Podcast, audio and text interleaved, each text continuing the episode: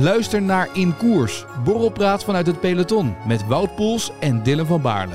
Volle bak koers tot en met de eerste strook. En lekker aan elkaar gelijmd. Ja, en lekker aan elkaar gelijmd. Ik voel me wel net zo, net zo brak, uh, als ik heel eerlijk ben. Kunnen we die alvast reserveren voor naar Luik? Uh, ja, joh, die, die, die is altijd op. Als we bellen, dan, uh, dan gaan de deuren okay, open. Okay.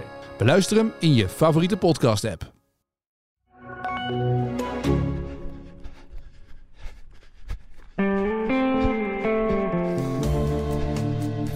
Ja, top dat jullie weer luisteren. We zijn er even uit geweest. Erik Brommert en ik, Pim Bel. Ik hoop dat jullie onze stemmen nog kennen. We hebben onze stemmen gespaard. We zijn op krachten gekomen. We hebben gereisd. We hebben genoten. We hebben zo waar gelopen. We zijn klaar voor een nieuw, nieuw seizoen. We weten alleen niet welk seizoen dit is, Erik.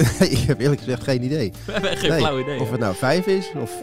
We doen gewoon altijd een shitload aan afleveringen. En op een gegeven moment zetten we er een punt achter. En dat is dan, einde seizoen? Als is dan einde seizoen. Dan, dan beginnen we weer. En dan is het eigenlijk altijd nieuws die goed in de gaten houdt welk seizoen het is en welke aflevering. Maar ja, waarom we eigenlijk ooit aan seizoenen zijn begonnen. Ik bedoel, we zijn geen Netflix-serie. Nee, nee, nee. En Niels krijgt vandaag te horen dat er een aflevering wordt opgenomen. Dus ook hij moet even gaan kijken, denk ik, wat het, uh, welk seizoen dit gaat worden. Ja. Maar ik, ja, we zijn er wel schandalig lang uit geweest. Ja, maar... Dat is nog, nooit, uh, is nog nooit zo gebeurd. In de geschiedenis van de Pacer is dit nog nooit gebeurd. Nee. Door weer en wind uh, tijdens de pandemie, hè, jij in je, in, je, in je kamer, ik in mijn slaapkamer, dan met een of andere technische verbinding. Altijd vonden we wel een weg. Altijd vonden we een weg. En nu, uh, nu was het even tijd voor vakantie. Alleen liep, liep een vakantie van jou over in een reis, of eigenlijk een reis van jou over in een reis van mij. Toen kwam ik thuis na vijf weken en toen ging jij nog een weekje naar Marrakesh. Dus uh, van, uh, van vliegschaamte hebben we allebei geen last gehad. Of we hebben het nu wel. Nou ja, we hebben elkaar weer gevonden. We, hebben zelfs moeite gehad om de podcaststudio te vinden, net zag ik. de verkeerde verdieping op. Op een gegeven moment gewoon de oude ruimte weer in, maar... Ah, dat is, je, ja, je kent sowieso mijn navigatieskills wel. Niet echt heel groot. Maar dat is inderdaad niet groot. Maar als ik dan een tijdje ben weg geweest, dan loop ik weer als een kip zonder kop door de stad waar ik 30 jaar uh, ja, leef eigenlijk al. Maar nu dus ook hier ik, ik wil gewoon steeds een andere ruimte eh, in. Ja, ja, ja, maar uiteindelijk we hebben hem gevonden. We hebben hem gevonden. Het bekende watertje en de, de zwarte koffie, die staan, er, uh, die staan er weer. Jij wist niet meer hoe ik mijn koffie dronk? Nee, ook dat. Ja, ja als het maar zwart is, zei je. Dus, we zijn elkaar echt een beetje... Uh, ja, ja, ja, ja, We hebben elkaar, moet ik zeggen, we, we, hebben contact gehad. Gewoon af en toe geappt. Maar weinig voor ons doen. Heel weinig, inderdaad. Dus heel weinig. We, hebben een beetje, we hebben een beetje de boel de boel gelaten gewoon. Ja, zeker. Ja, zeker. Er was denk ik op een gegeven moment een punt. Ik heb eventjes gekeken ik zat ergens ehm, in het zuidelijkste puntje van Uruguay. En jij ergens op een eilandje in de buurt van Bali. Ja. En dat was wel gruwelijk ver uit elkaar qua tijdverschil volgens mij. Ja, en toen had jij net kaartjes gekocht voor die uh, ongeveer uh, de, de, de meest hard gevochten derby ooit. De meest historische. Ja, die, die moest nog plaats Classico, gaan vinden. Zeg maar, jij, plaats ja, jij liet weten dat je kaartjes had weten te bemachtigen voor de Super Classico. River Plate Boca Juniors. Ja, en volgens mij of ik ging die vulkaan beklimmen, of ik had die vulkaan net beklommen, de Rinjani op Lombok, 3700 meter hoogte. Toen hebben we echt even geappt. Ja. En uh, uh, toen heb je ook nog filmpjes gestuurd toen je eenmaal in dat stadion zat en uh, achter je kaart had gezien. Ja, was het? Het, was, het was echt te bizar voor woorden. Terwijl eigenlijk, het was, nou in eerste instantie het is natuurlijk gewoon... Het was een hele lieve wedstrijd. Een, be een beleving om daar naartoe te gaan. Dat je, ja. Wij kwamen eigenlijk bij toeval in Buenos Aires Mario Kart, ik zou zeggen een belevenement. Ja, ja, ja, nou ja, een meer dan belevenement. Ja. een statement. Ik denk de Argentijnen daar nog nooit van gehoord hebben. Nee, nee, nee. Nee, nee, nee, nee, nee, nee. Het was iets meer dan, uh, dan alleen dat. Weet je, zo'n stadion... Weet je wat ik al mooi vind? Maar goed, daar heb ik herinneringen aan, jij wat minder. Nederland verloor daar de WK-finale in 1978. Ja, de paal. De paal, de paal, ja. ja ik heb wel een beetje ja, ja, De paal van Rensbrink ja. en de kopbal van Nanninga was het, zeg maar, toch? Dat, uh, dat was het als het ware. Maar ik weet dat er toen gezegd werd, als Nederland daar zou winnen, dat ze er niet levend uit zouden komen. En toen ik daar in dat stadion was en mijn vrouw Brigitte was, uh, die was mee, dacht ik, er kunnen er 85.000 in. En ik had intussen tijd gehoord dat, er geen, dat ze er geen 85.000 in laten, maar gewoon 95. Ze doen daar niet zo moeilijk, weet je wel. Dat was gewoon meer dan vol gewoon. Ja. Het is ook, ja, ik weet niet of je afgelopen week gelezen hebt dat er iemand is overleden uit het, in het River Plate Stadion. Dat iemand van de tweede ring naar beneden gedonderd is. stond ik niet van te kijken toen ik dat las van de week. Want iedereen hangt op de reling, over de reling en noem op dat er eentje naar beneden gaat. elkaar vaak net even zo. Hou elkaar van vast, weet je wel. Dus, uh, maar uh, ja, je kan wat klassiekers meemaken, maar deze was wel heel erg uh, bijzonder.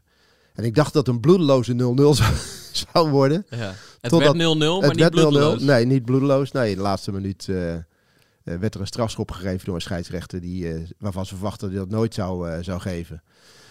En vervolgens ja, werd die strafschop ingesloten en of ingeschoten... en ontstond er een soort VAR-situatie... omdat spelers, trainers, weet ik wat, begeleiders elkaar allemaal in de haren vlogen. Het spel lag ongeveer een minuut of 10, 12 stil.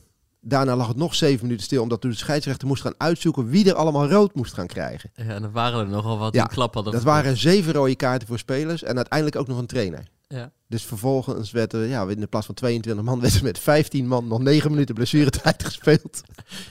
ja, het was niet normaal. Maar de explosie in het stadion van de winnende ploeg, weet je, van River Plate in dit geval, ja. ah, was niet normaal. Ja. Echt niet normaal. De manier waarop daar het voetbal beleefd wordt en gezongen wordt en gedaan wordt, dat is echt uh, ja, ongekend. Ja, ja. Als je ooit naar een Zuid-Amerikaanse klassieker kan gaan. Ja, we hebben hier op de redactie natuurlijk Sjoerd Moussou, die heeft ongeveer een boek geschreven over uh, naar Argentinië gaan en dan uh, als, als, als, als zijnde een voetbalreis.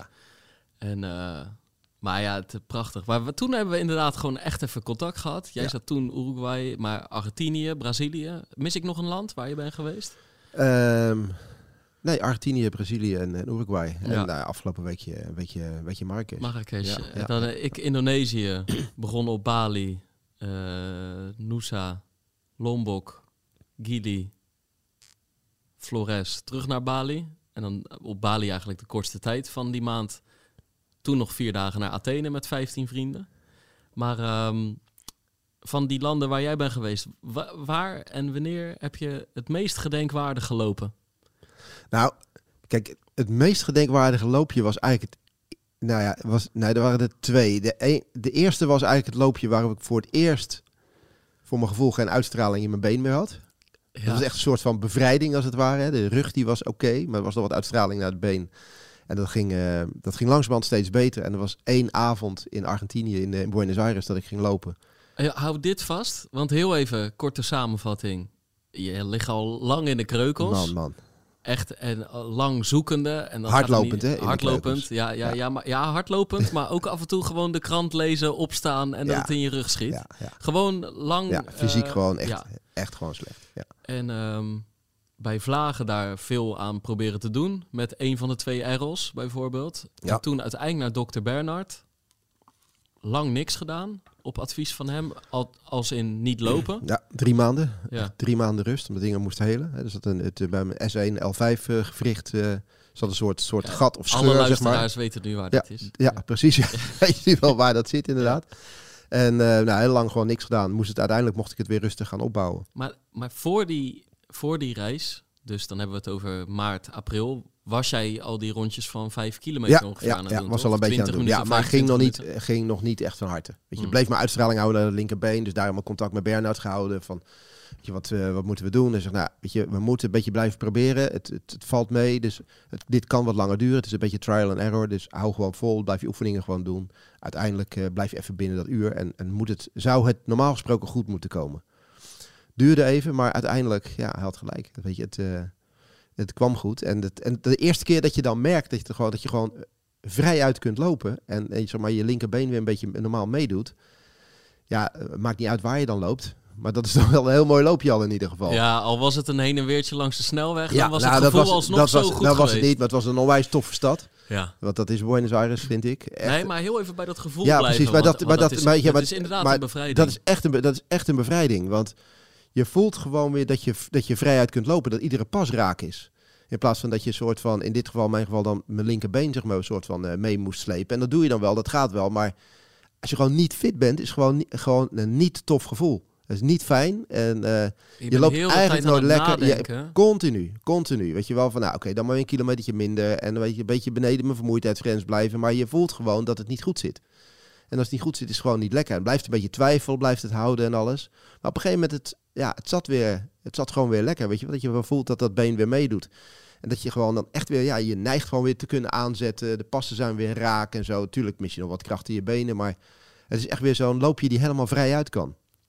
Dat vond ik echt wel heel, uh, echt wel heel tof. Waar, waar was je inderdaad? Wat, uh...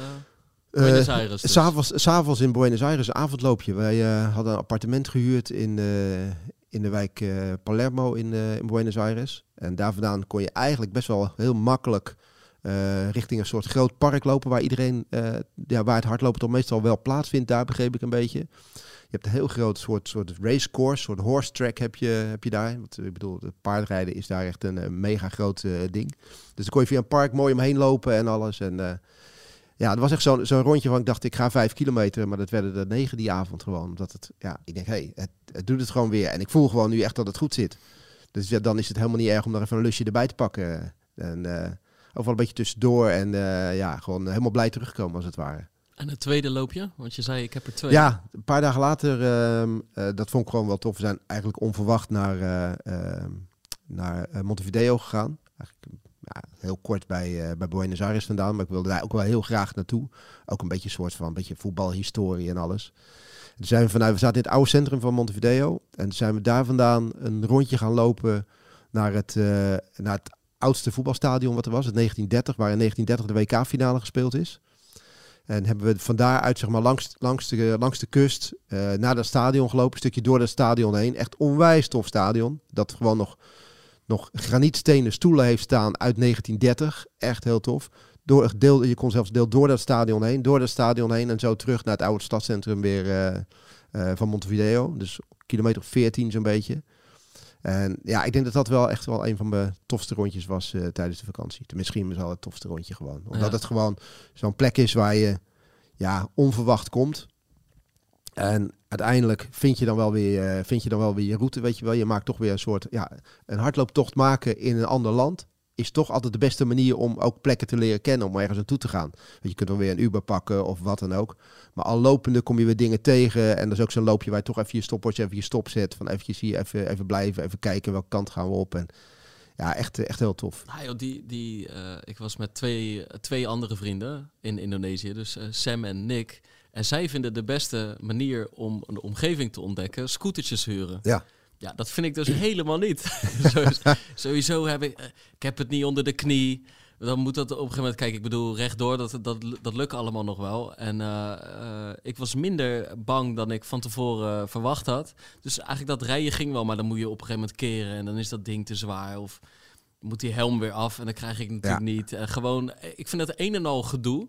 En als ik op dat ding zet, kijk, dat zal anders zijn als je al volgens mij heeft Nick zelfs een uh, motor gehad. En Sam die heeft heel A Azië en Colombia met, zo, Colombia met een motor doorgetoerd. Dus dan, dan ga je op een gegeven moment wat ontspannender om je heen kijken. Maar, maar ik, ik vind de, de snelheid ook niet juist. Maar met hardlopen is de snelheid perfect. Ja.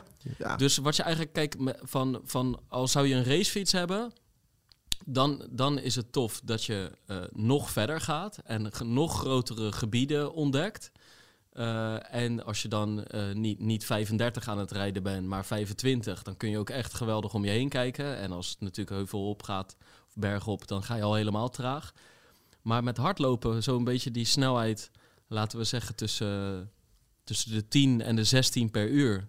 Ja, dat is, dat, dat is geweldige snelheid. Precies zeg ja. maar zacht en hard genoeg om alles om je heen op alles te nemen. Alles om je zien, op te nemen, te zien wat er gebeurt en noem maar op. Ja. En dat, is, ja, dat, dat blijft gewoon heel tof. En wat, ja, wat ik gewoon uh, bijzonder vind, waar je ook komt, overal ja, zijn mensen gewoon echt aan het hardlopen. Het maakt, maakt werkelijk niet uit. Weet je, we gaan daar dat rondje hardlopen in, uh, in Uruguay.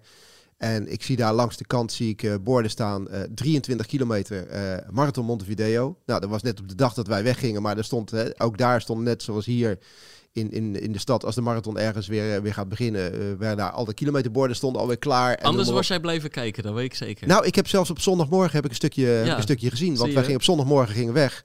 En we zijn bewust eventjes, even dat parcours nog even opgelopen. Om er wat van mee te krijgen nog eventjes. Ja. Dus, uh, maar ook weer prachtig, weet je. Een heel groot stuk langs de kust werd er gelopen en zo. Echt super tof. En, maar ja, er zijn dan zoveel mooie loopjes. Want ja, in het eerste deel van mijn vakantie ben ik in, in Rio geweest. Copacabana. Copacabana, Ipanema, ja. Dat, weet je, daar, is, daar draait alles om sport. Ik bedoel, als je daar het strand op loopt, dan word je eigenlijk, je krijgt hoofdpijn en je wordt uh, dol van alle ballen die je omhoog ziet vliegen. Want iedereen is aan het voetballen, volleyballen, voetje Hoog, houden kunnen ze wel. Hoog houden kunnen ze wel. Mannen en vrouwen hoor. en niet één iemand. Over de gehele lengte van het strand worden de ballen hoog gehouden. Echt ongelooflijk. Maar wat heel tof is, wat ik niet wist, is dat gewoon op, uh, we waren er op een feestdag en op zondagen wordt gewoon volledige de, de hoofdweg langs het strand van Ipanema en, uh, en de Copacabana wordt gewoon afgesloten. Dus je, je kunt je voorstellen dat hier bijvoorbeeld de, de Koolsingel of de Maasboulevard volledig afgesloten wordt voor verkeer. En iedereen kan die dag daar wandelen, sporten, skaten, uh, fietsen, noem maar op. Ik denk dat het iets Zuid-Amerikaans is. Want ik ben toen in 2020 in, in, Colombia geweest, lang. En daar heb je op zondag Ciclovia, heet het volgens mij. Uh, en dan inderdaad in gewoon echt metropolen en miljoenensteden als Medellin en Bogota. Gewoon alle hoofd, nou niet de hoofdwegen, maar de grote wegen in het centrum af. En dan zijn mensen daar aan het lopen, fietsen, oh, nou ja, skaten. Dus dat is echt een ding. Echt te gek. Ja. Echt, ik vond het echt zo tof. Want je hebt gewoon alle ruimte gewoon. Iedereen door elkaar heen. En ja, en je kan daar dat, dat stuk van waar we zaten, je kan gewoon acht kilometer lang heen en, heen en weer uh, lopen.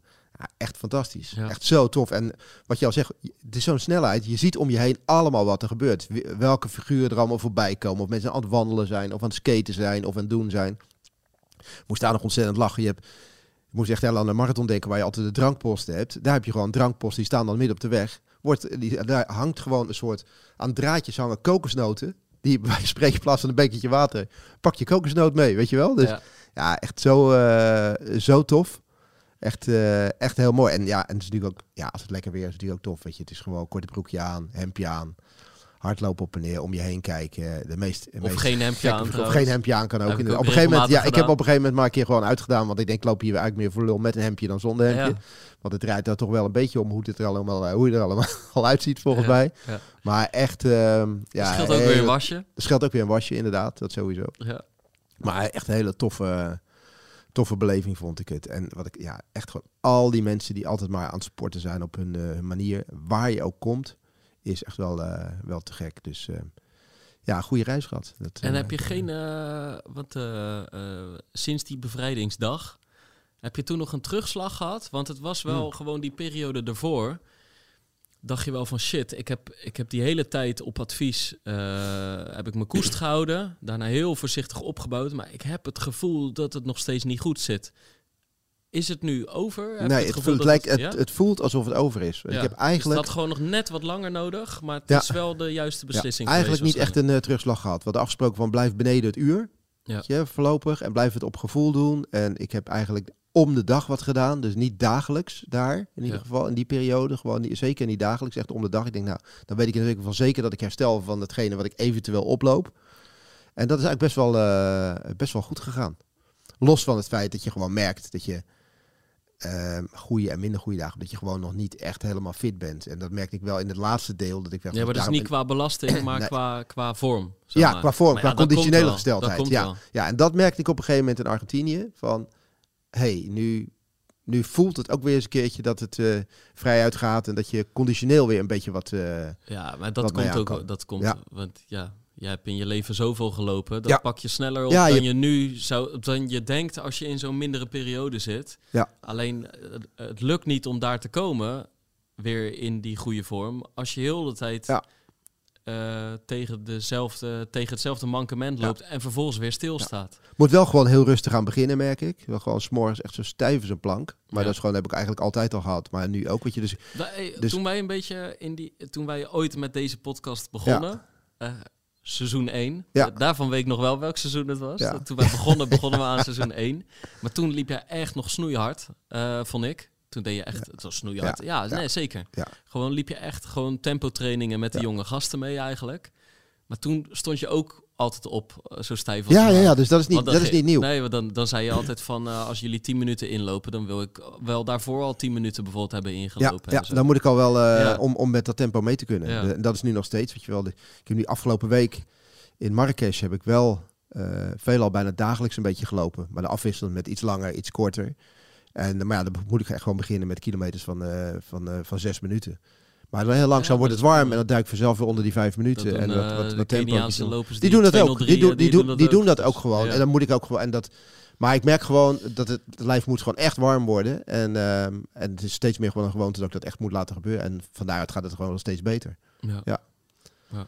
En ik zag dus intervalletjes ja. van de week. Ja, ja, ja, ja, ja, ja, Ik heb van de week zelfs voor het eerst uh, schrokken van dat ik uh, het, uh, wat intervalletjes onder de vier minuten zeg maar dook. En dat ik een paar keer duizend gedaan. Ik deed, drie keer op een gegeven moment heb ik drie keer duizend gedaan. Dat was uh, begon 415, 410, 405. Nou, wel oké. Toen dacht ik toen nog een vierde, maar toen brak de zon door. Dan was het echt zo heet. Nee, moet ik niet doen. Dat is ook niet handig. Maar van de week deed ik een soort piramidetje eventjes. Toen zag ik op een gegeven moment bij de twee minuten, hey, onder de vier minuten. Bij de drie minuten tempo ook onder de vier minuten gebleven. Dus ik denk, hey, het lijkt ergens op. Ja, ja, ja. ja. Dus ja, so far so good. Ja, mooi. Ja, ja. Mooi, mooi, mooi. Ja. Nee, echt goed, want... Uh, ja, het is gewoon een beetje kloten om uh, een hardlooppodcast te maken. Als je dan zelf nauwelijks kan lopen. het is sowieso al kloten om niet te kunnen lopen. Maar gewoon, ik bedoel, ik heb best wel bij jou gezien dat je gewoon zo, dat is logisch. Dat heeft elke geblesseerde loper. Dat je er gewoon zo van baalt. Dat je het op een gegeven moment ook gaat missen. Dat het zorgt voor frustratie. Nou ben je er weer. Ik kan niet zeggen dat je topfit bent. Nee, ja. ja maar ik... vijf, vijf, ja, vijf seconden voordat, we, voordat ik hier op play klikte, zeg maar. Zeg jij van, eh, kun jij wel controleren of ik uh, blijf, ja, of ik zeg maar volume blijf praten? Want um, uh, ik kan mezelf niet horen. Ja, mijn oren zit al uh, vijf of zes weken dicht zo'n beetje. ik heb een verkoudheidje opgelopen in, in, de, in de eerste lange vakantie. En met die verkoudheid in het vliegtuig gestapt. Ik denk dat iedereen het wel eens een keer, een keer meegemaakt heeft. en het zat denk ik tegen een voorhoofdontstekentje aan. Je oren, je oren pijn. Gaan piepen, doen pijn, noem maar op. Mijn oren zijn dichtgeslagen. Meestal klapt het dan een halve dag later Ja, die klapt het wel weer open. Ja, maar niet als je dan uh, eigenlijk net eventjes iets te veel bij het, uh, aan het reizen bent. En op de terugweg uh, moest ik in vier dagen tijd zeg maar, van Montevideo naar Buenos Aires. Van Buenos Aires naar Rio terug. En van Rio terug naar Nederland. En waarvan de laatste drie vluchten zeg maar, met mijn oren dicht gingen. En uh, na een week thuis waren ze nog niet open. En dat uh, nou is en met hardlopen niet lekker, want het is een soort of je soort, een soort disco, uh, discotheek zo aan het lopen bent. Iedere stap die je zet, die voel je als een soort beat in je oren. Ja, ja je, je hoort slecht.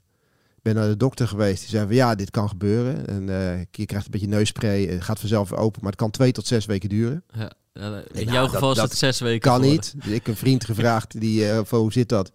Die zei, nou mijn vrouw stewardess, die heeft dat ook. En dat, uh, dat kan, wel eens, uh, kan best wel eens lang duren, maar gaat vanzelf weer over. Hey, het is wel gezellig thuis. Het is hartstikke gezellig thuis. Ja, ik versta wel, nou, ook wel alles. Ja, wel. Alleen zit gewoon rechts zit gewoon echt fors dicht, zeg maar. En uh, nou ja, het was vooral gewoon het werk in de winkel. Weet je wel, communiceren met klanten is best wel... Moest echt aan de goede kant gaan zitten. Links is een beetje beter dan, dan rechts. Maar het is nog steeds niet. Dus ik ga morgen nog eens even terug naar de dokter. Want ik heb wel het idee dat ik een soort van uh, misschien antibiotica kuurtje moet hebben. Om dat laatste beetje weer een beetje open te laten, te laten ploppen. Want dit is nog niet, uh, dit is nog niet goed. Nee. Maar het zegt nu wel drie kwart jaar dat je gewoon niet 100% fit bent. En dat is echt gewoon kloot is dat. Dat is niet, uh, niet fijn. Dus ik voel gewoon, dat lopen gaat gewoon goed. Ja, maar Alleen dat laatste beetje moet er nog even, moet er nog even bij. En dan is... Toch, als, als ik moet kiezen, nu, als, als ik zeg maar moet kiezen van heb ik liever Erik die gewoon waarvan zijn oor dicht zit. Of Erik die met zijn met zijn rug aan het kloten is. Dan heb ik toch nu liever dat oor eigenlijk. Maar... Zeker, zeker, zeker. Nee, dat is veel beter. Dus wij, wij gaan binnenkort gaan we samen weer even, zeker, een, ja, dat moet, even moet een rondje pakken. Maar goed, ik, uh, we hebben niet over de ene kant van de wereld gehad waar ik heb gezeten. Wat was jouw mooiste, mooiste loopje? Want ik heb wat dingen voorbij zien komen op Strava een beetje. En daar zag ik toch wel wat rondjes van 15 kilometer rondom een eiland en dat soort dingen ja, allemaal. Ik ben, dus, uh, ik ben wel benieuwd. Zeg maar, ik ben weggegaan met het idee, uh, dit is mijn off-season. Zeg maar, ik ben geen topsporter, ik word niet betaald om te sporten. Maar die hebben ergens in het jaar natuurlijk een periode dat ze zeggen, dat is even de boel de boel laten dat sport niet op één staat en, uh, en, en dat, dat, het, dat er allerlei andere dingen hoger op het prioriteitenlijstje staan. Nou, dat was in mijn geval nu ook zo. Dus ik ben daar echt naartoe gegaan met het idee van ik ga daar niet trainen. Ik ga gewoon af en toe lopen wanneer de omgeving er naar is en wanneer ik heel veel zin heb. En dan, ja, dan merk je dat je soms twee, drie dagen niet loopt en dan ineens twee keer op een dag. En dan een dag niet. En dan drie dagen achter elkaar best wel een ver, verre ronde doet. Omdat het geweldig door de heuvels loopt. En, uh, en er wat minder discotheken in de buurt zijn. Dus uh, ik heb eigenlijk gewoon elke week alsnog wel gewoon gelopen. Maar gewoon wanneer het uitkwam wanneer het tof was. En um, eigenlijk het tofste qua sportiviteit, dat was eigenlijk geen, dat was geen hardloopronde. Maar dat was die hike, of ja, noem je dat, wandeling naar de top van de Rinjani. Dat was echt wel heel tof. Dat was uh, op dag 1 een uur of 8, 9 uur wandelen naar Basecamp op 2600 meter hoogte. Oh, dat is wel. Ja, daarbij zonsondergang. Dat is al rond een uurtje of zes eigenlijk je tent in. Naar bed, twee uur s'nachts de wekker. En dan de laatste drie, vier uur omhoog. Van 2600 naar 3700. Maar dat zijn natuurlijk niet eens per se qua hoogte. Maar dat zijn gewoon de, de meters die tellen. Omdat het ja, ontzettend stel is. En uh, vooral het laatste gedeelte ga je over eigenlijk het vulkanische gruis. Dus ik weet niet, ja, ik heb het nooit gedaan, maar andere mensen vergeleken het met zo'n Stairmaster in zo'n gym. Dus dat je zeg maar twee, twee, stappen vooruit doet en weer één stapje naar beneden. Ik heb op de tijden in, uh, in Tenerife Ja, je zakt gewoon weg natuurlijk, wat het best wel een uh, uh, soort van zwaar maakt. En ik heb zoveel mensen omzien keren, omdat ze gewoon de conditie er niet voor hebben. Ja. En Nick en ik, die gingen eigenlijk toch wel, ja, als je gewoon duurlopen en marathontrainingen gewend bent, dan is dit pittig. Maar je komt wel gewoon bijna twee vingers in je neus boven. En je denkt zo, dat was wel even pittig. Maar ik bedoel, ja, gewoon dan, uh, dan is het wel lekker om te voelen hoe fit je bent. Ja, Zeker ten opzichte van heel veel mensen die gewoon uh, rechtsomkeerd moeten maken. Want we kwamen nog... Uh, ze hadden, die gids vond ons al op dag één aardig doorstappen. En toen in de nacht kon hij ons eigenlijk niet meer bijhouden. Toen hebben we op een gegeven moment die gids achtergelaten. Toen zijn we weer doorgegaan. En, uh, maar toen, toen, kwamen we om vijf, kwart voor vijf kwamen we boven. Maar ja, zonsopkomst is, uh, dat, is dat is waarom je s'nachts natuurlijk begint met ah, lopen. Okay. Ja. Zonsopkomst is kwart voor zes, zes uur. Maar dan is het koud, jongen, koud. Dus we zijn gewoon weer, we kwamen veel te vroeg op die top door ons mooie tempo. Dus we zijn weer terug naar beneden gelopen, gescheld achter een rotsblok. Een beetje pinkwindstijl knuffelen om het niet te koud te krijgen. Terug naar de top om tien voor zes. En we hadden zo'n geluk met het weer dat je gewoon kilometers ver kan kijken. Ja. Want ik sprak twee weken later allemaal mensen met uitgaan uh, op een ander eiland. Die stonden daar bovenop een wolk of in de mist. Niks uh, ja. ja, dat is zonde natuurlijk. Maar dat was echt tof. En verder gewoon, ja, wat jij net zei, weet je wel. Um, ik, heb dat niet, ik had niet het idee dat Indonesiërs heel veel hardlopen. Of niet, niet op de gebieden waar ik ben geweest. Maar je ziet dan toch een paar van die strijders uh, gewoon Europeanen over het algemeen, die dan de dag ervoor zijn uitgegaan. En dan halverwege middag Toch op het heetst van de dag even zeg maar hun zonde gaan overdenken. en, uh, en dan gewoon even... Ja, het, is daar, het was daar sowieso altijd ongeveer standaard 30 graden. Hoge luchtvochtigheid. Ik had, ik had ook gewoon meer voor de lol, zeg maar, deed ik vaak wel mijn hartslagband om. Ja, en dan zie je dat je gewoon, uh, het ligt gewoon 15 tot 20 hartslagpunten hoger. Ja, ja, maar als je eigenlijk al, je moet daar of lopen voor, voor echt, echt heel vroeg in de ochtend. Ja, deed ik ook wel. Of laat in de avond, maar op het moment dat die zon al op is. Ja. Ja, dat ja, dat strijden. Maar op zich, op zich, is het dan ook niet. Kijk, als je gewoon. Stel je zou uh, in de middag in Nederland vijf kwartier gaan. En ik noem maar iets, in mijn geval 4,30.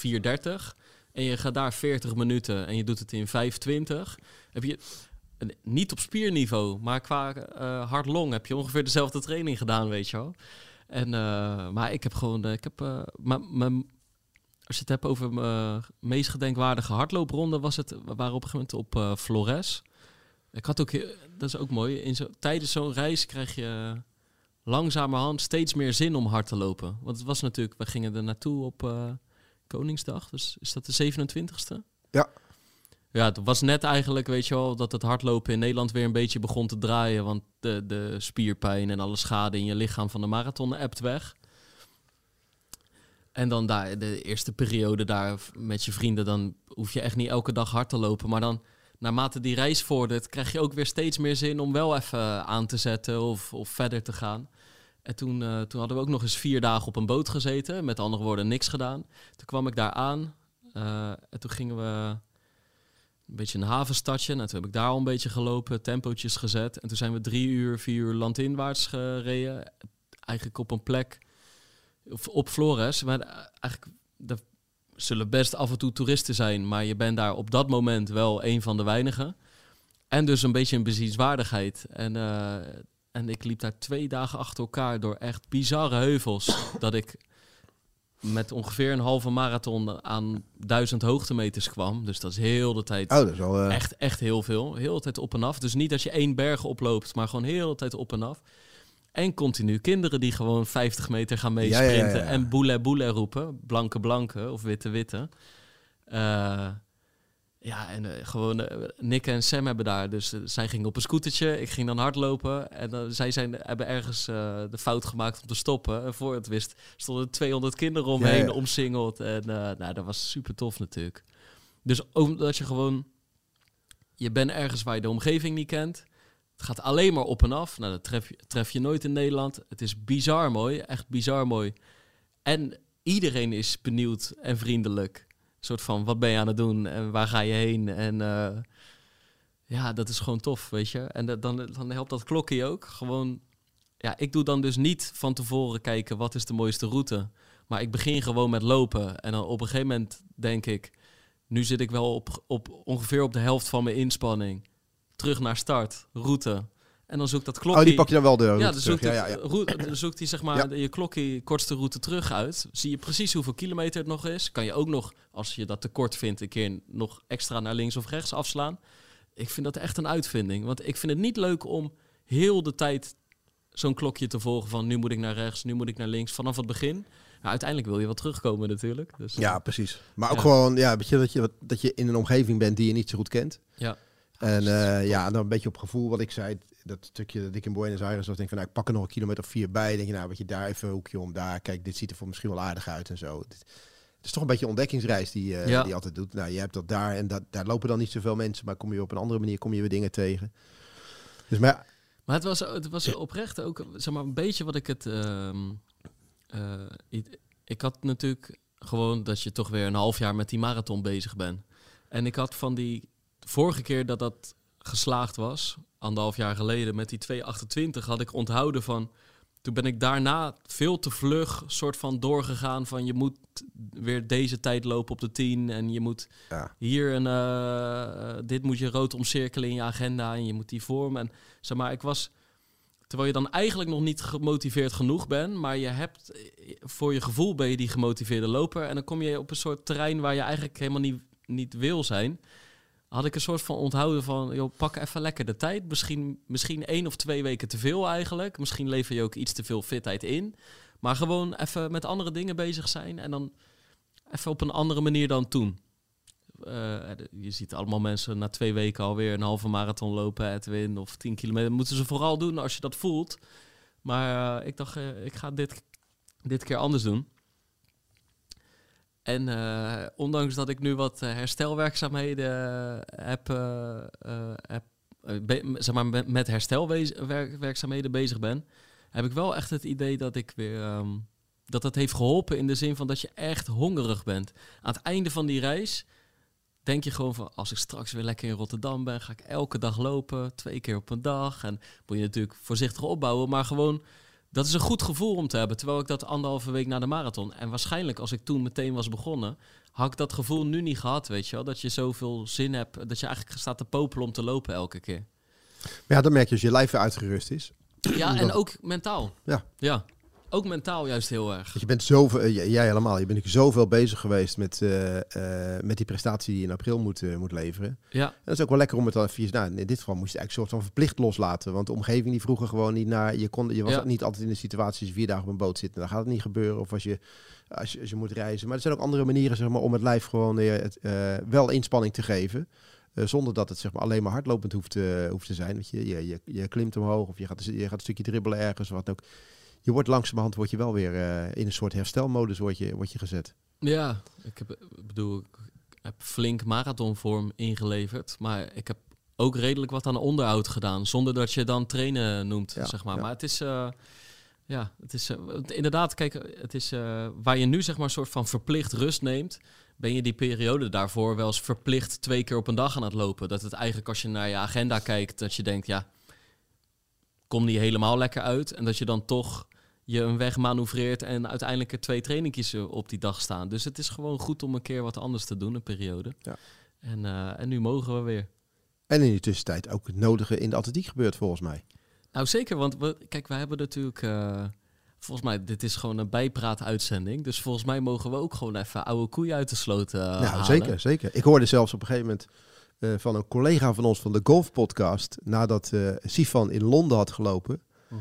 Die had van ons begrepen dat wij net eventjes een break zouden nemen. Die zei van ja, weet het, ik heb in de golfpodcast werd zeg maar gesproken over Sifan Hassan en de prestatie daarvan. Die zei van ja. Dachten we nemen even de jongens van de, pace, de jongens van de Pacer die, uh, die hebben net een pauzetje genomen, maar die hebben wel eventjes, uh, eventjes een enorme prestatie hebben ze gemist. We hebben hem natuurlijk niet gemist, maar we hebben er niet over uh, geen uitzending over kunnen, kunnen maken. Ja. Maar ja, er is nogal wat, er is nogal wat gebeurd en wat, wat ophef geweest. Sowieso op de positieve manier. Gedurende die, dus, dus dit was eigenlijk nog in het begin.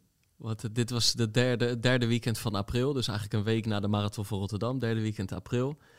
En uh, jij was, ja, jij was de dag na twee dagen Daarna, twee, twee dagen, dagen na Rotterdam, Rotterdam was jij weggegaan. En, en, dus toen ik was in Londen. Ja, jij bent geweest. En toen kreeg ik al berichtjes van geweldig morgen een uh, extra pacer.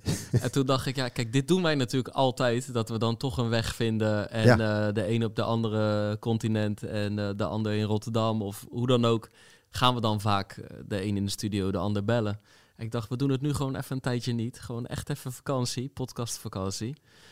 Maar je hebt alsnog alle beelden gezien. Ja, ik heb gewoon live liggen kijken. Het, ja, het was waanzinnig. Met stijgende verbazing, dus...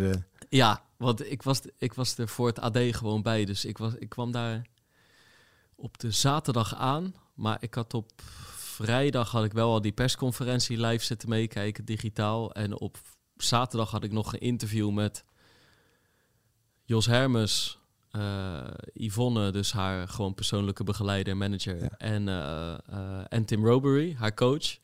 Ja, en dat was allemaal, die wisten echt wel dat ze goed was, maar die hadden ook allemaal twijfels. En, uh, en eh, zij zelf en Tim Robery die begonnen nog over dat ze echt ja, ergens in eind februari nog gedacht hebben aan de Londen Marathon cancelen. Want uh, ze hadden voedselvergiftiging in Ethiopië gehad. De Ramadan kwam eraan. Ze hadden nog geen tempotrainingen kunnen doen. Op een gegeven moment waren ze, nou, zaten ze dan wel weer op een aardig volume qua, qua kilometers in de week. Maar toen zagen ze al die andere toppers hadden ze ook een beetje van in de gaten wat voor hulke trainingen die aan het doen waren. En toen zeiden ze, nou, met de beste wil van de wereld is daar gewoon in onze voorbereiding al geen ruimte meer voor. Uiteindelijk, weet je wel, het is toch ook, iedereen was benieuwd en die organisatie ook. En die heeft natuurlijk ook wel aardig wat centjes beloofd. Dus zeg maar, het cancelen van de Londen Marathon, dat is zo'n groot ding dat ze dat uiteindelijk hebben, maar hebben uitgesteld en toch een soort van poging zijn gaan wagen. Maar er was gewoon geen sprake van een voorbereiding zoals zij die bedacht hadden bij een goed debuut. En uh, uiteindelijk, nu ook uh, terugblikkend en uitzoomend, denkt bijvoorbeeld Tim Robery van nou, misschien is het helemaal niet zo erg dat wij niet zo'n zware marathonvoorbereiding met haar zijn gaan doen. Uh, want zij is gewoon extreem getalenteerd. Ze heeft op heel veel marathonlopers heeft zij natuurlijk gewoon een ontzettend surplus aan uh, snelheid. En we hebben al met al door al die maanden alsnog wel echt een hoger volume kunnen draaien. Alleen hebben we echt die bizarre 5 keer 5 kilometer marathonblokken gedaan. Nee, die niet of te weinig. Maar achteraf zeggen ze, ja, misschien is dat allemaal helemaal niet zo uh, erg geweest. En bijvoorbeeld, ik had het ook met, uh, met hun alle drie over het volgen van de Ramadan. Die echt, het suikerfeest was één dag voor de start van de marathon. Dus zij heeft eigenlijk met een energietekort haar laatste maand uh, gedraaid. Uh, niet kunnen stapelen voor trainingen, niet meteen daarna kunnen aanvullen met koolhydraten en eiwitten. Maar zij zeiden ook van ja, ik bedoel, haar coach zag dat echt wel als een nadeel. Um, maar het is ook wel, zij zelf ervoer het op die dag zelf ineens als een extra dat ze wel heel de tijd kon drinken om de vijf kilometer. En, uh, en het is natuurlijk ook wel als je heel de tijd um, het in trainingen zwaar hebt tijdens de duurlopen, omdat je volop op je vetverbranding aan het lopen bent. dan geeft het daarna misschien wel een keer een boost. Als je het maar niet te veel doet en het te zwaar maakt en echt roofbouw op je lichaam uh, pleegt. Maar het was, ja, nu ben ik alweer een soort van aan het analyseren, maar het was wel een verbazingwekkende marathon. Ja, en het, het geeft ook wel aan als je terugkijkt. Ze loopt 2.18, dus dat is twee keer 69 op een halve marathon. Dat haar basis zoveel hoger ligt qua snelheid. En dat die, dat tempo om die 69 te lopen voor haar eigenlijk zo gemakkelijk gaat dat, het, eh, dat ze waarschijnlijk gewoon qua kilometers voldoende in, toch wel voldoende inhoud heeft gehad. En dan misschien niet inderdaad wat je zegt, dat beulswerk van die drie keer of die vijf keer vijf kilometer gedaan te hebben. Maar ik, ik denk dat dat voor haar pas echt noodzakelijk is op het moment dat ze zegt, en overdrijven niet te zeggen, we gaan, een keer, we gaan proberen 2.14 te lopen of het wereldrecord te verbeteren. Dan heeft ze die trainingen nodig, omdat je dan ja, uh, richting de 1.6 doorkomst moet gaan, uh, gaan komen. En dan, ja, dan, dan, dat zijn andere tijden, zeg maar. Maar drie, vier minuten langzamer, zeg maar, dan, dan, je, dan je PR voor haar, met, met haar talent. Ja, schijnbaar kan ze dat op de een of andere manier kan ze dat heel goed aan. En heeft ze toch qua, qua kilometers in ieder geval wel uh, minimaal voldoende volume gemaakt. Dat ze, dat, ze dit, dat ze dit kan. En dat het dan ja, op zijn van Hassan zeg maar, uh, gaat. Waarbij een keer even gestopt moet worden omdat er een, een twee, keer. twee, keer. zeg maar, omdat er een, een, een, kramp is waarvan wij natuurlijk niet helemaal kunnen beoordelen hoe extreem dat is. Hè. Dus, nee, gewoon een dus pijntje. maar zijn pijntje, weet je wel, dat er is. Nou, ik stop eventjes. Maar ja, haar basissnelheid zo hoog is dat ze toch wel weer dat, ze, dat gaatje kan, uh, kan, dichtlopen. En, en de concurrentie toch ook niet helemaal in staat was om, uh, om een tempo van 2.16 te lopen die dag. Want de omstandigheden waren natuurlijk ook niet Nee. 100 procent. Maar ja, jij was er. Maar zich gewoon worden waren gewoon prima. Ja. Maar, ja, zij, die 218 kan ze denk ik gewoon ja, heel makkelijk aan. En ik denk uh, naar de realiteit van, uh, van de afgelopen week uh, kijkende, zie je ook wel ja, dat dat een tempo is dat ze echt met twee vingers in de neus kan lopen. Want ze loopt gewoon afgelopen vrijdag 29 op een, op een 10 kilometer. Vervolgens heeft ze volgens mij zondag ook nog een 1500 gedaan. 57. Ja, ja dus ja. En volgens mij zijn er, dat, dat, ik bedoel, we hebben hier echt te maken. Dat is, want dat is nog bij die. Ik merkte bij die marathon, die dag en dat weekend merk je hoeveel dat losmaakt. Ook in. Uh, volgens mij eh, meteen hing uh, RTL aan de lijn of ik s'avonds bij die talkshow ja. Renze kon aanschuiven. En die hadden eigenlijk al een bomvol programma. Waardoor dat item best kort werd. Maar ze moesten en zouden ook een paar minuten over Sifan Hassan en die marathon praten. Je merkte echt wel in die dagen daarna ook haar management en zo, hoeveel dat had losgemaakt. En dat natuurlijk eigenlijk gelijk alle najaarsmarathons haar ook aan de start uh, willen hebben.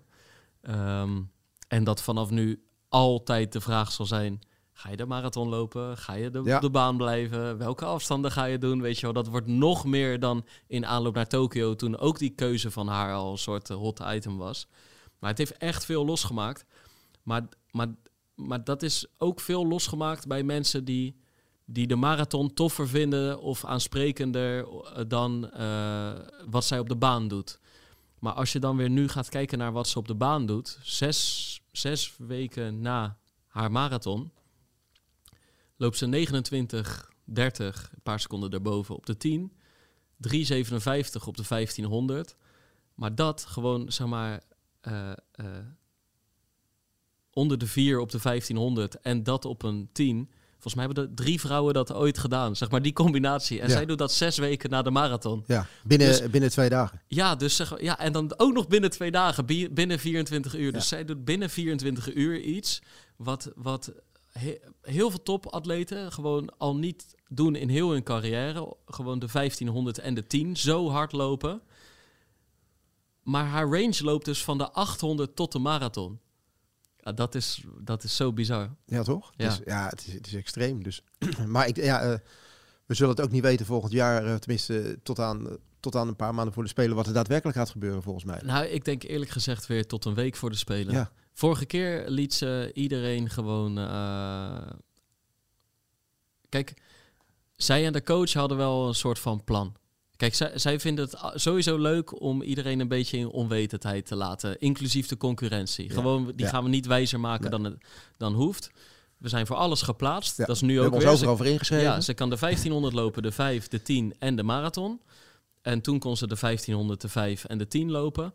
En dan is het ook nog zo, dus ze willen de concurrentie niet wijzer maken. En ze denken gewoon, ja, laten we gewoon al onze trainingen afwachten. En dan kijken wat we, wat we waar we het beste gevoel bij hebben, waar we de beste kans bij maken. En dan is het ook nog zo dat waar we de beste kans bij maken, dat dat bij die twee vaak op, ook wel opschuift naar waar, waar voelen we het meest bij? Welke, waar zit de uitdaging in en waar gaat het hart sneller van kloppen?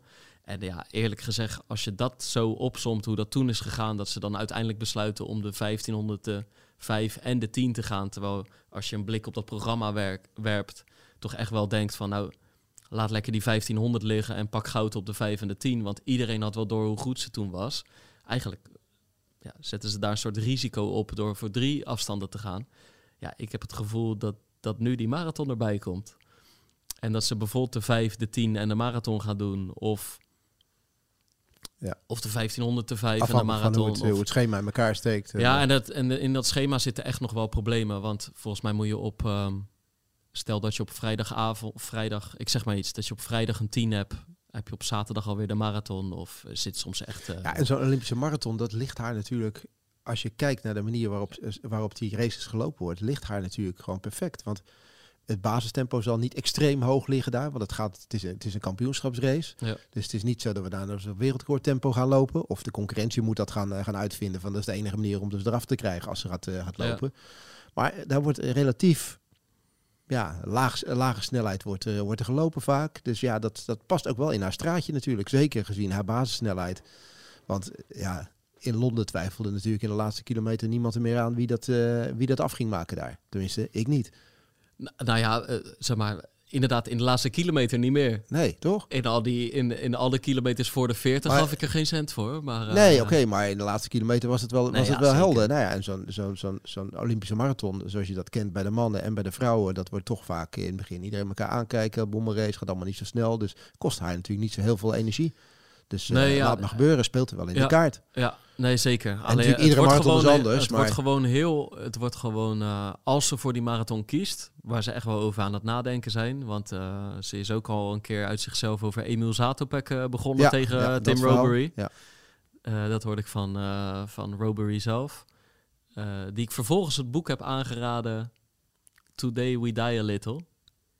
Okay. Van, volgens mij is die zo, toch? Nee, ik ben er niet helemaal mee bekend, dus oh. je moet even, dit moet je even toelichten. Ja, volgens mij wel. Nou ja, Emil Zatopek is een legendarische loper dat, uit uh, uh, jaren 50, denk ik. Uh, nee, nee, nee, nee, nee. Nee, dat is later volgens 60, mij. 60, ja, met, later. met de spelen van uh, Rome mij heeft, zo, 60. Ja, maar heeft, heeft volgens mij Nijboer in Moskou niet nog met Zatopek gelopen? Nee, nee, nee, nee. We zitten veel te... Dit is echt Tsjechoslowakije, ijzeren gordijn. Even kijken, we zijn ondertussen aan het googlen. Maar ik heb zijn biografie gelezen. Daarom had ik dit natuurlijk gewoon uh, uit mijn hoofd moeten weten. Nee, zie je wel. 1952, Helsinki. Ja, absoluut. Nee, jij zat er even drie decennia naast, uh, grote vriend. Oké. Nee, kijk, hij, dit is dus, dus Sifan, uh, dat is wel leuk voor het verhaal. Sifan Hassan begint tegen haar coach over een, een, een loper die in 52 de 5000, de 10.000 en de marathon heeft gewonnen op de Spelen van Helsinki in 1952. Dus zeg maar die unieke combinatie is één keer eerder succesvol tot een eind gebracht. En dat heeft die uh, gekke Zatopek gedaan. Overigens dezelfde Zatopek die uh, mijn favoriete oh, trainer ik ooit... Ik, ik, verwar hem met Sierpinski, sorry. Ja, ja, ja, ja, ja, ja, ja. ja begint ook met een Z. Ja, nou ja, ja. Nee, Leek op elkaar. Mijn favoriete trainer ooit, Henk Banert, die heeft Emil Zatopek ooit nog zien uh, trainen. Die was toen op, om een of andere reden in Rotterdam. Droeg van die hele oude zware kistjes. Ook omdat hij dacht dat ja, dat gewicht hem sterker maakte. Die was heel erg van de experimenten. Maar dit is een enorm tof boek om te lezen. Want hij heeft echt een beetje... Zo zijn er wel meer stromingen. En ergens in uh, Scandinavië kwam de fartlek op. hè, de speelse versnellingen. Maar hij, is, hij deed van die training als 30 keer 400 of 20 keer 600 met, met korte rust of met rust doorlopen. En hij was heel erg van de experimenten. En op een gegeven moment had hij zijn vrouw altijd op trainingen en dan ging hij uitvals passen. En dan deed hij dat twee maanden. En dan keek hij of hij er sterker van werd of dat hij er slapper van werd. En gewoon, maar dat, dat is echt een tof, tof boek. Maar goed, die Hassan begint tegen Robery uit zichzelf over die gozer. En dat is natuurlijk een beetje in de, in elk geval met de gedachte dat zij aan het spelen is van kan dat eventueel ook. Alleen ja, ik heb, ik heb naar het programma gekeken en het is wel net als toen in Tokio, heel veel eisend om die combinatie te, te gaan maken. Maar de 10 en de marathon liggen wel een week uit elkaar. Nee, die liggen veel te kort op elkaar. Liggen heel kort op elkaar zelfs. Oké. Want normaal gesproken werd die dubbel, die werd wel eens gedaan. Hè? Ik weet dat, in, dat Martin Kaatsen hem wel eens gedaan heeft ooit in, in Seoul. Die liep in de, in de eerste dagen van de Spelen liep hij de 10.000 meter. En dan de, de marathon was natuurlijk aan het eind. Dus kon die combi uh, heel vaak gemaakt worden. Ja. Maar die liggen nu dus dichter bij elkaar. Want je hoort normaal gesproken, hebben ze dat altijd een week uit elkaar getrokken. Ja, nee, Ze openden vaak een beetje in het Olympische programma met, uh, met de 10.000 voor, voor dames en of heren. Maar jij bent dat nu ook alweer aan het opzoeken, geloof ik. Ja, omdat ik heb dit voor mijn vakantie natuurlijk uitgebreid uitgezocht. Ja, jij, ik ga ervan uit dat jij dat weet en anders komen we erop terug. Toen had ik het helemaal... Uh, volgens mij was het zo. De, ja, ik, we moeten gewoon dat lijstje hebben. Maar volgens mij was het zo. De Olympische Marathon op zaterdag. Een avond ervoor de 1500. Een avond daarvoor de 10.000. Maar ja, ik wil het eigenlijk nu dat gewoon... Zou wel, uh, ja. Ik wil het eigenlijk nu gewoon weten. Maar dat zou op zich wel vreemd zijn. Dat zo'n organisatie in ieder geval een combi van 10 kilometer en een marathon uitsluit. Want dat was echt wel een, een combi die vaker gemaakt werd door... Uh, in plaats van in vraagtekens uh, praten wil ik nu eigenlijk het gewoon een keer weten. Ja. Even kijken hoor. Godsamme. Maar waar was jij toen die race? Uh... Ik, uh, ik lag uh, in bed in, in Rio. Dus ik had de wekker gezet om, om die race te kunnen, te kunnen zien. Even kijken of nee, of was het, even kijken, het was, ja, natuurlijk, het, het was daar, het was die eerder, ja, dus gewoon, gewoon, gewoon in bed liggen kijken met een soort van stijgende verbazing. Weet je, iPad op, VPN aan en, en die race volgen. En in het begin denken van, uh, nou, ze valt, er, uh, ze valt er vanaf en het, uh, het gaat er niet meer worden. Maar vervolgens met steeds meer vertrouwen zitten kijken van, ze gaat het gaatje nog wel dichtlopen. Ja.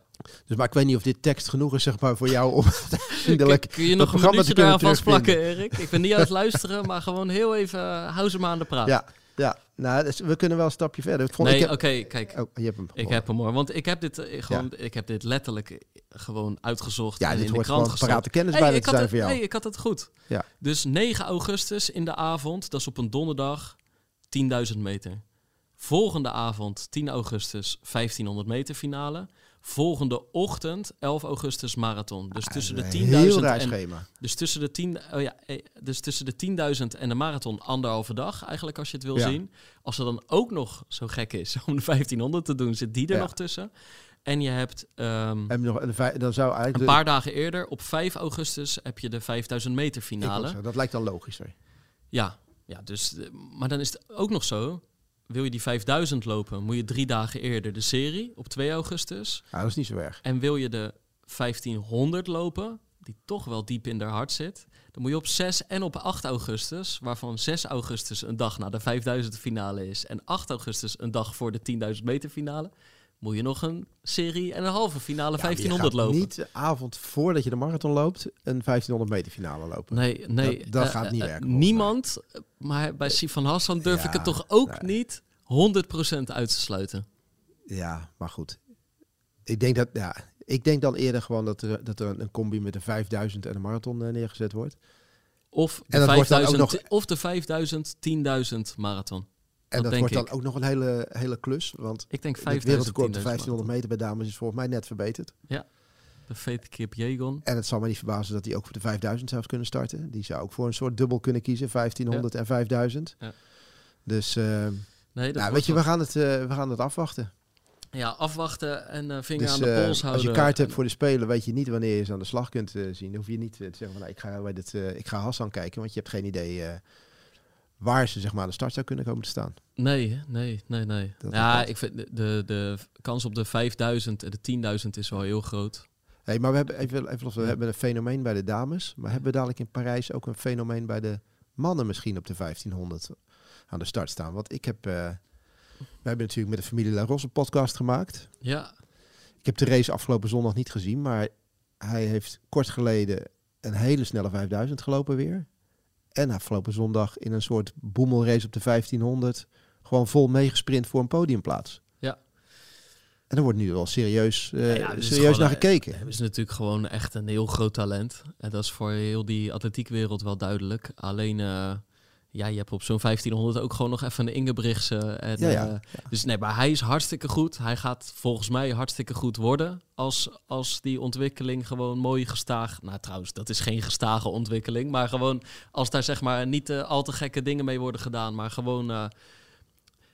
volgens mij, als hij rustig wordt gebracht dan gaat hij alsnog zeg maar, tot grote hoogte stijgen. Dus, dus doe er maar gewoon lekker zuinig mee.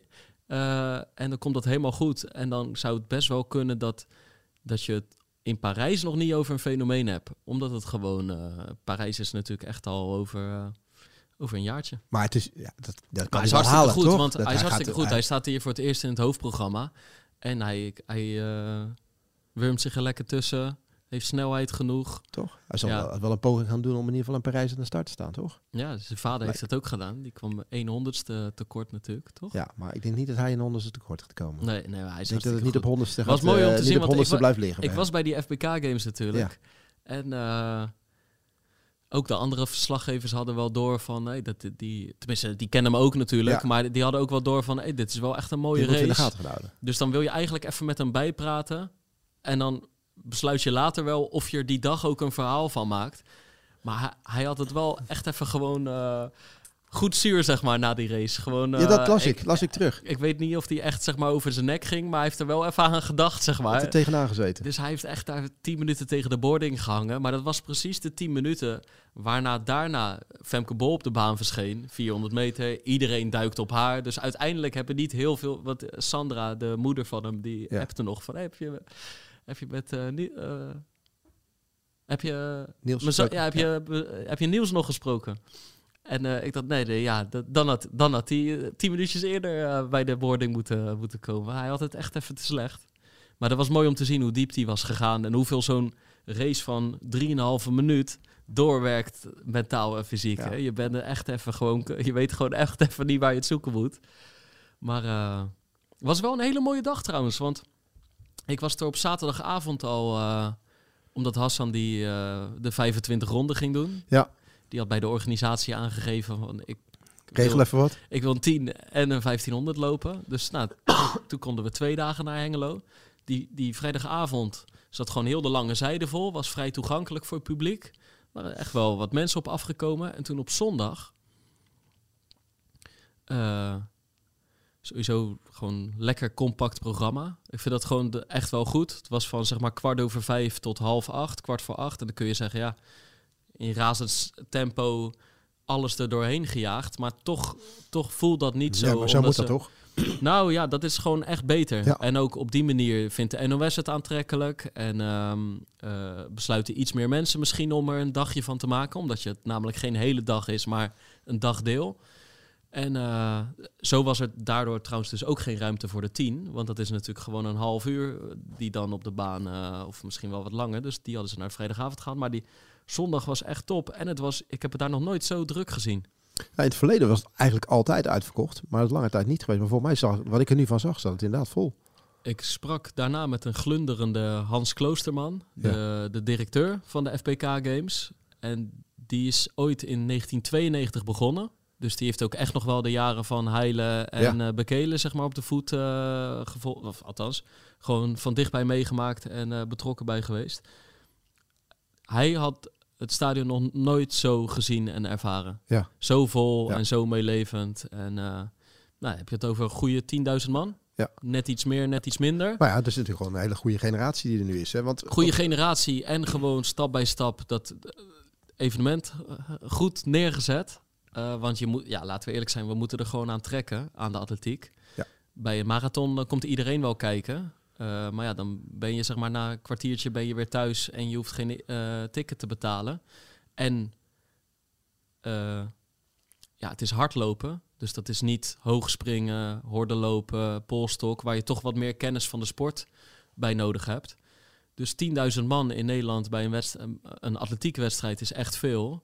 En dat was, het was echt hartstikke leuk om uh, te zien. Was maar het, het, heeft ook te maken, los van met, met gewoon uh, de kwaliteit van, uh, van de atleten momenteel in de atletiek toch in Nederland. Ik bedoel, we hebben het over, we hebben het over Femke Bol, we hebben het over, over La Ros gehad, maar op de, op de, op de horde, Lieke Klaver, op, op, de horde wordt, uh, 100 horde wordt hard, hard gelopen, er wordt zelfs technische nummers, er wordt goed hoog gesprongen, de goede kogelstoten. Ja, ja, ik bedoel, zeker. Op allerlei vlakken doen we toch behoorlijk mee momenteel. Ja, maar toch, want uh, de enige afwezige was eigenlijk Daphne Schippers. Die, uh, ja. die soort, uh, als je de Instagram-post mag beloven, een soort ultieme poging aan het doen is om toch nog te kijken of het erin zit. Want ze wil heel graag, alleen het, ja, tot nu toe blijft het lijf tegenstribbelen of, of erger dan dat. Dus dat was eigenlijk de enige grote afwezige, nou, met dan Abdina Geye. Maar goed, die, die, ja, die verwacht je niet op een baanwedstrijd. Um, maar een paar jaar geleden was dat natuurlijk eigenlijk ook al wel aan de hand. Met Schippers. En nou, had je Femke Bol nog niet, maar dan was Schippers net wereldkampioen geworden. Maar dan waren er toch wel meer lege plekken op die staattribunes dan nu. Dus hm. dat was tof. Ja. Het was, uh, weet ik, was... Um, ik dacht natuurlijk op een gegeven moment, uh, dacht ik, we zijn er wel erg lang uit. Dus uh, toen kreeg dus toen, toen kreeg ik een belletje van Radio 1 vorige week. Of ik een uur over atletiek wilde praten. En uh, ik dacht, nou, dat weet je wel, ik heb er nu al zo lang geen microfoon voor mijn neus gehad. Uh, kan een beetje wennen. Kan ik weer een beetje wennen, erin komen. Wellicht vinden wat Pacer-luisteraars hun weg uh, naar Radio 1. En toen hoorde ik het programma, de titel van het programma, vroeg, met een uitroepteken. en dat is niet gelogen. Dat is van vijf tot zes. In de ochtend? In de, ja, van vijf tot zes in de ochtend. Dus ik zou het programma niet vroeg noemen, maar alle Jezus vroeg. Dat was gewoon echt. Ik heb om vier uur daar de wekker gezet. Trouw uh, naar, naar Hilversum uh, getrokken. Maar het is wel wat om gewoon een uur over atletiek te kunnen lullen, natuurlijk. Uh, nou, niet prime time, maar wel gewoon op Radio 1. Dat is natuurlijk, ik bedoel. en is dat dus al geweest? Ik heb het even ja, ja, zeker. Was, was de, de donderdag of de, de vrijdag voor was de vrijdag voor de FBK Games. Dus de FBK Games was de aanleiding. Dus, dus je hebt om vijf uur even een uurtje duiding gegeven aan... De... Ja, met Imo Muller van Naar de Vaantjes. Aan de Nederlandse atletiek. Met Raunak, de presentatrice. Ook een uh, fan, uh, fanatiek uh, marathonloopster.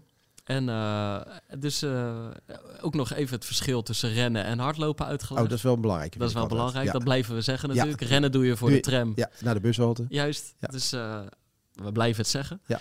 Dus uh, we blijven het evangelie verkondigen. Maar, uh, maar dit, ik bedoel, normaal heb je... Ik bedoel, ik was uh, toen na de Londen Marathon naar, naar, naar Renzen. Maar toen zat ik daar met Erben. En dan is het na drie minuten weer door naar het volgende Dat was wel heel kort, hè? Was het? Maar nu, is het, nu is het gewoon een uur. Dus dat was wel luxe, eigenlijk.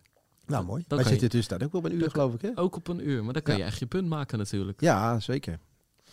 Hey, en uh, nou, jij, je hebt, daar heb je de, de Nederlandse atletiek een beetje geduid, zeg maar. Ja. Hoe ga je jou, uh, jou, jou, jouw eigen doelen een beetje duiden? Want er is natuurlijk wel gesproken al, voor zover mensen dat een beetje hebben kunnen onthouden, over een marathon in het najaar. Ja, ik weet niet of dat we dat hier hebben gedropt. Ja, ik denk het wel ja, eigenlijk. Wel. Ja, ja ook bij de, je hebt het wel gedropt. bij de dag na de marathon. Gedropt, ja, weet dus... je? En bij de, nou ja, voor je mag, dat, dat is Athene, hè, dat jij, uh, ja, dus, wat, je, wat je hebt staan. Zeker, dus, dus ik heb... Uh, en je hebt al een kleine verkenning van de stad heb je achter de rug uh, in tussentijd. Je bent een beetje gaan kijken daar, een beetje, beetje parcours verkend? Of, uh... Ja, dus ik kwam na drie weken en vijf dagen terug van Indonesië. En toen uh, op een woensdagmiddag en op vrijdagochtend zou ik me met 15 andere vrienden melden op Schiphol. Met 15 maar, ja. 15, 15, 15 man sterk. En, en waarvan 13 niet wisten waar we naartoe gingen. En twee die hadden dan nou, een bestemming uitgezocht en geboekt toen bleken we naar Athene te gaan. Jullie willen wat geschiedenis opsnuiven. ja, we zijn op de Acropolis en we hebben ja. bekeken zeker. Ja. En ik ben gewoon veranderd in Oezo. Maar uh, is geen Morten trouwens. Kan ik, ik kwam op maandag terug. Ik dacht even testen of je er lekker op gaat. Maar je gaat er niet heel lekker op. Minder, Je gaat er toch minder op, ja. ja. Maar... Um, nee, ja, maar, nee, maar, nou ja, we hebben, ik wil absoluut niet zeggen dat we daar uh, van cultuur naar cultuur zijn gegaan, maar ook niet helemaal uh, genegeerd. Dus dat komt wel mooi uit, want als ik dan straks daar met René, Mark en Koen in november, want ik ga met drie andere loopmaatjes uh, half november in Athene ben, en zij willen de dag van tevoren aan sightseeing gaan doen, dan denk ik gewoon, joh, ik heb die Acropolis al gezien. Ik heb hem al gezien. Beentjes omhoog, gaan jullie maar... gaan jullie de stad mee in? Gaan jullie maar slenteren? Ja. Ik, ik, ik heb morgen frisse benen. Ja, ja, precies. precies. Nee, ik had gewoon dus, dus uh, we gaan uh, vast later nog een keer met René, Guido en of Michel. Uh, gaan we over de, uitgebreid over de najaarsplannen debatteren en spreken. En, maar ik heb inderdaad het idee opgevat om met maatjes naar Athene te gaan. Gewoon omdat ik zin heb om nog een tweede marathon dit jaar te doen. Maar dan vind ik het wel lekker dat er geen strak tijdsdoel op staat. Want het is met hoogtemeters ondanks dat het in november is, finish je gewoon in de 21 graden. En als je pech hebt, nog een paar graden warmer. Maar echt een beetje golvend omhoog en uh, meer hoogte, flink wat meer hoogtemeters dan in New York. Waar ja. wat toch echt al wel bekend staat door al die bruggen en Central Park als lastiger dan, ja. uh, dan vlak, zeg maar. Hè? Ja. En, um, en voor die tijd ga ik ook nog wel een paar mooie dingetjes doen. Binnenkort even een 10 kilometertje, maar dat is nog niet uh, een doel. En dan 3, 3 september heb je de Indie Run, 10 kilometer. Oh ja, ja. Uh, hier in Rotterdam. Uh, de wielenbaan in Rotterdam. Waar ze echt ook nationale top ja, hebben ik, uh, ik zag de inschrijflijst en daar kan je je borst nat maken als je een 10 kilometer wil gaan. Ja, dus ik zag... Een mooie race. Ik, ik weet ja, zijn alle namen al naar buiten Er zijn al namen naar buiten geweest. Ja, maar gewoon echt nationale top. Ja, ze willen het Nederlandse koor willen ze, willen ze aanvallen. Ja, en ja. Uh, ik zag uh, Diana van Essen aan de start staan, hoewel die maar ik momenteel volgens mij dus, en, uh, dus ja, echt gewoon... En, en ze doen dan, al loop je drie kwartier of 55 in heats, hè? of 50 minuten op de 10, kan je je ook inschrijven. Want ze lopen in heats. Volgens mij steeds 300 man. En uh, ja, volgens mij wordt dat super tof. ja. Eh, rondjes van 1,8 dacht ik op die wielenbaan ja, daar. Ja, ja, ja, ja, maar denk dus- inderdaad een aanrader om mee te doen. Want als jij bijvoorbeeld onder de 40 wil lopen of je wil uh, 35 lopen, je kan gewoon starten in een heat met allemaal gelijkwaardige. En, op een snel parcours. Op een snel parcours. En de kans is dan, dan groot dat dat het goed gaat komen. Dus dat gaat een mooi evenement worden. Ja, dus dat is zondag 3 september. Daar wil ik echt goed zijn. Nou, dan zal ik van tevoren echt nog wel een keer op de baan verschijnen. Of uh, een ronde van West doen. Of, maar dat is allemaal nog niet uh, hoofddoel. En ik wil dat... Uh, heb ik me ook al ingeschreven. 1 oktober de NK halve marathon bij de Breda's single lopen. Okay. lopen. Ja. Dus als je het nu over de rest van het jaar... En het moet nog helemaal ingevuld worden. En er zijn nog geen schema's gemaakt. Maar 10 kilometer begin september halve marathon begin oktober. Marathon, Athene november. half november. Kijk. Nou, dan weten we, een beetje, weten we een beetje waar, uh, waar we staan. Waar het, uh, we hebben een beetje duiding gegeven aan het seizoen, zeg maar. Waar het, uh, Juist. Welke kant het op Beetje vergezicht geschetst nu. In de tussentijd pak je nog een WK mee. In, WK Atletiek, Budapest. Budapest die gaan nog naar de Tour de France voor vrouwen. Oké. Okay. Is die voor de, voor, de Tour de, voor de Tour de France voor mannen of nee, daarna? Meteen, meteen, Direct daarna. Ja, ja. Direct daarna. Ja. Direct daarna. Ja. Dus dan gaan Daan en Daniel, de wielercollega's hier, die gaan uh, naar hun gezin en uh, Rotterdam toe. Precies. En dan neem ik het van ze over in Frankrijk. Ja, ja. Nou, zij nemen Laatste tour van Van Vleuten. Dus, uh, ja, oké. Okay. Ja.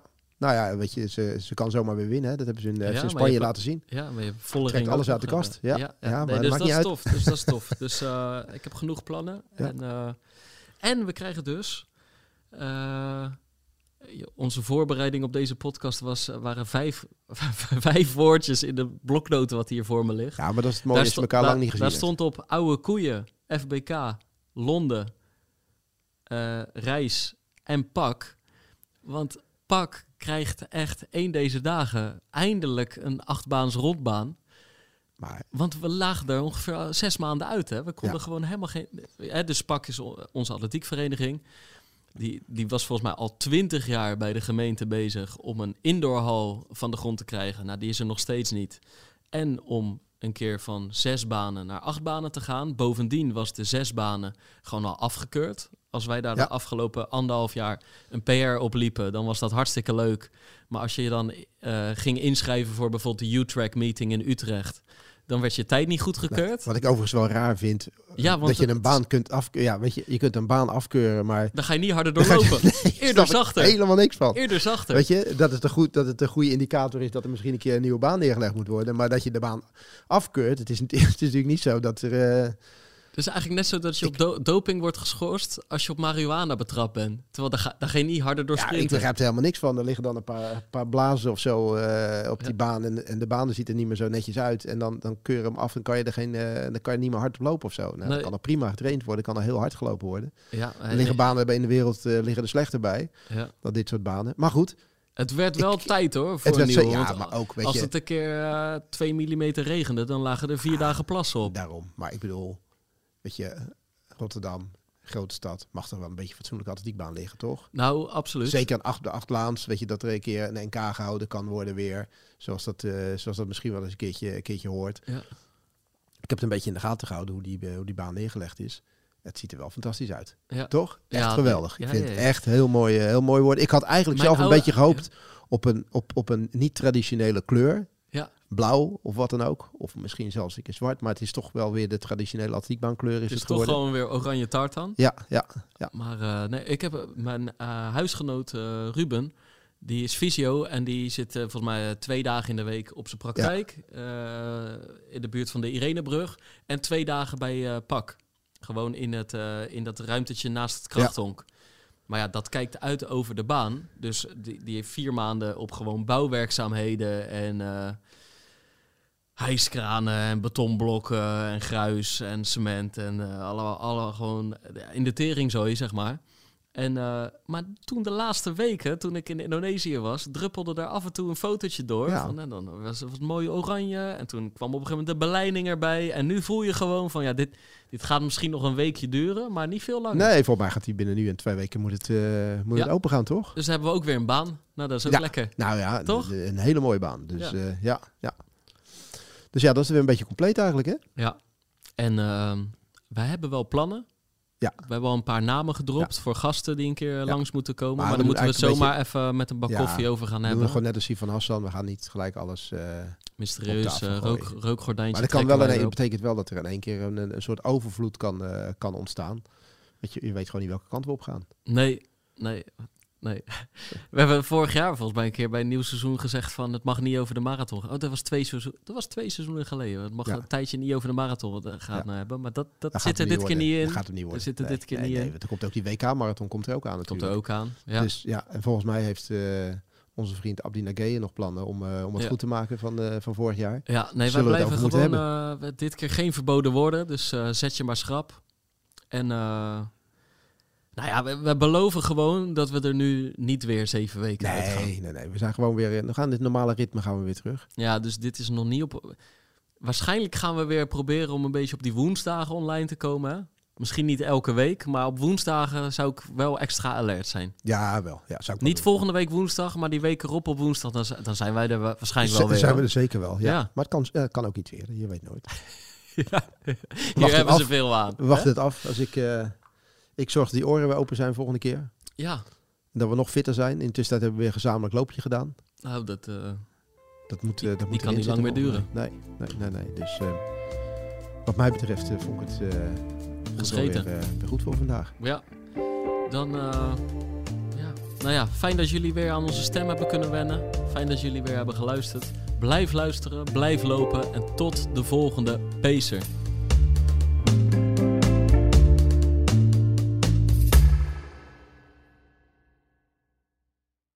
Dit is de gevreesde zoemer die na 60 seconden pitchen afgaat. Lukt het startende ondernemers om binnen deze tijd hun businessidee uit te leggen aan een vakkundige jury? Welkom op de stip. Ben je er klaar voor om jouw pitch te gaan geven?